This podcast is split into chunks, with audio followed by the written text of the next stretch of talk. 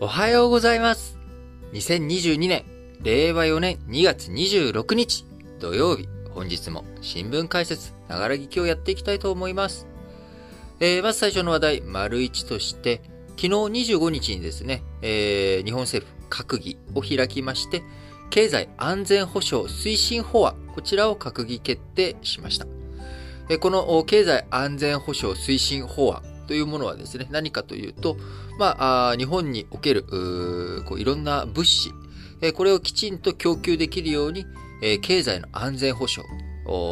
まあ、サプライチェーンとかいろんなものをきちんと、えー、日本がしっかりと構築していく。ものの輸出が途絶えないように国内生産、え、こちらをね、鍛えていくとか、まあ、こういった内容が含まれているものになります。えー、具体的にはですね、あのまあ、以前、えお伝えしております通り、九州、熊本に、えあの TSMC、台湾の半導体企業ですね、えー、半導体製造メーカーである TSMC の工場を熊本に作っていく。えー、これにあたって、まあ、日本が TSMC こっち来いよと。日本に来てくれよということに対して誘致、えー、お願いしていて、まあ、それに対して助成金、補助金出すよと。えその補助金なんかもね、えこの中で、え提供していくということになります。具体的に経済安全保障推進法案概要としてはですね、大きく4つの柱があります。1つ目が供給網の強化ということで、今申し上げた TSMC など、半導体など戦略物資の国内調達、これをしていくためにですね、財政支援をすると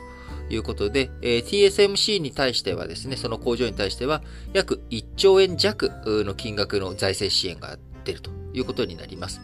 え調達先や保管状況を国が把握するということがですね、え前提となります。え国がきちんとですね、あのどれだけ、えあるのか、どれだけ、え効果があるのかということをね、測定するということもあります。えこちら、交付後9ヶ月以内に施行していくということになります。えー、続いて2つ目の柱がですね、基幹インフラの安全確保ということで、電気や金融など14業種に対して設備導入前に安全性を国が審査します。サイバー攻撃の危険があれば排除を勧告命令するということになり、今回のウクライナ情勢でもですね、サイバー攻撃大きく仕掛けられているわけですが、こういったことを、サイバー攻撃仕掛けられてしまうことによって、国の安全が、経済面からですね、経済活動がストップさせられ、混乱させられることによって、国の安全保障が揺るがせになってしまうと、揺らいでしまうと。そういうことがないように、え安全性、きちんと設備導入前にですね、国が審査するということになります。えこちらは交付後、え1年6ヶ月から1年9ヶ月以内ということで、少し施行まではですね、あの時間を設けて、えきっちりやっていくということになりますが、国がね、安全性の審査、本当にできるのと。あの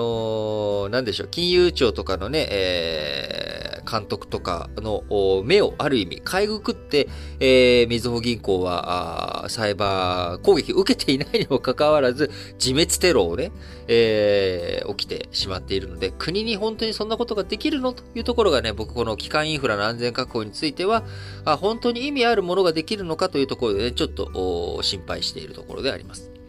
3点目。えー、先端技術の官民協力ということで、ま、先端技術、え、研究開発するにあたって政府が資金支援していくということになります。え、官民協議会を設け、機密情報共有ということで、こちらも1点目の供給網の強化と同じように、施工は交付後9ヶ月以内ということを目指して、えー、設定していくということになりますが、えー、まあ、お金を出すっていう話はね、比較的、あの、交付して、えー、速やかに施工というのができるんですけれども、やっぱり、あのー、こう、いろんな仕組みとかね、審査とかっていう話になってくると、やっぱりちょっと時間かかるということで、機械インフラについては、交付後1年6ヶ月か1年9ヶ月以内ということですが、え最後4本目の柱、えー、パテントのね、えー、特許の非公開ということで、軍事転用の懸念がある技術の流出を防ぐということで、えー、特許の情報を非公開にしていく。こちらについてはですね、いろんな研究開発とか進めていく上で、障害とかが起こりうる規制、にもなってきますんで、こちらは施工、交付後2年以内ということで、少し幅を持たせているということになります。えー、来年度、2023年度頃からですね、段階的に施行していくということになりますが、あのー、こちら、しっかりと日本の安全保障、広い意味でのね、安全保障を守っていく上で、やっぱり経済が成り立たないと、えー、我々、えー、兵糧攻めというかですね、現代の兵糧攻めですね。別に食べ物がなくなるっていうだけじゃなくて、経済が回らなくなるっていうことで生活ができなくなる。えー、生活ができなくなることによって、他の国の言うことを聞かなきゃいけないと。いうようなね、ことが起きてくる可能性がありますんで、え、しっかりとこういったものを国で、え、日本国内でも供給ができるように、え、しっかりと供給網の強化、え基幹インフラが壊されない安全確保、えさらに発展を遂げていくための先端技術の官民協力、えそして最後、そういったものを海外に奪われていかないための特許の非公開、この4本柱をですね、しっかりとやっていってほしいなと思います。えー、法案、今国会での成立を見込むということになりますが、えー、しっかりとですね、えー、野党側もこの中身について、えー、是々非々で、えー、判断というかね、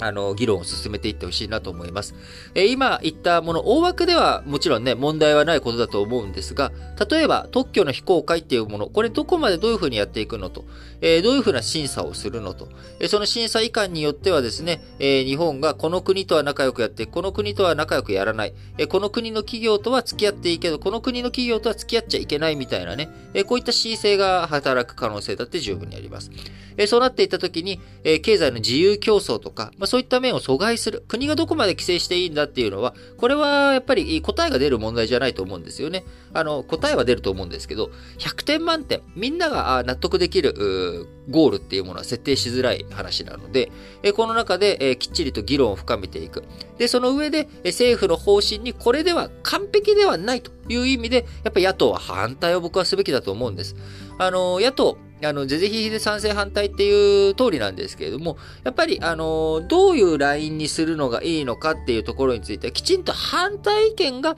えあったんだよっていうことを残していくっていうのは、これは非常に重要な野党の役割だと思うんですよね。野党は反対ばっかりしてって言われますけど、反対ってすごく大切なんですよ。皆さんも自分の経験、えー、生活、生きている中でですね、あのー、これで完璧だっていうことって、俺の好き勝手やっていいだろみたいな、なって、本当に良かったことってやっぱりないんですよね。えー、やっぱり子供の頃、親に言われていったことをその通りにしなくて、えー、例えば、あのちゃんとね、寝るときにはお腹をね、冷やさないように、えー、こう、上、上をね、えズボンのところにインして寝なさいっていう風に言われても、そんなもん、うるせえとこっちあちいんだって無視してやるとやっぱ風邪ひいたりとか、お腹ね、キュルキュルになっちゃったりとかっていうことがあるわけじゃゃないですか。やっぱりそういったところ反対意見、まあこれちょっとね、あの、別になんか国の話と比べるとちょっと、あれな話ですけれども、やっぱりきちんと整理していくっていうこと。その上で、えー、やっぱり議論していく。反対意見がある。その反対意見がどんな意見があったのか。何か問題があった時にですね、やっぱりそういったところに立ち返れるようにしておくっていうこと。えー、そういうふうなあ反対を通してですね、えー、よりよく社会がなっていくっていうことは僕は十分にある話だと思いますし、あの、賛成意見、自分の耳障りのいいことしか聞かないっていうのはですね、やっぱり今この SNS 社会において自分と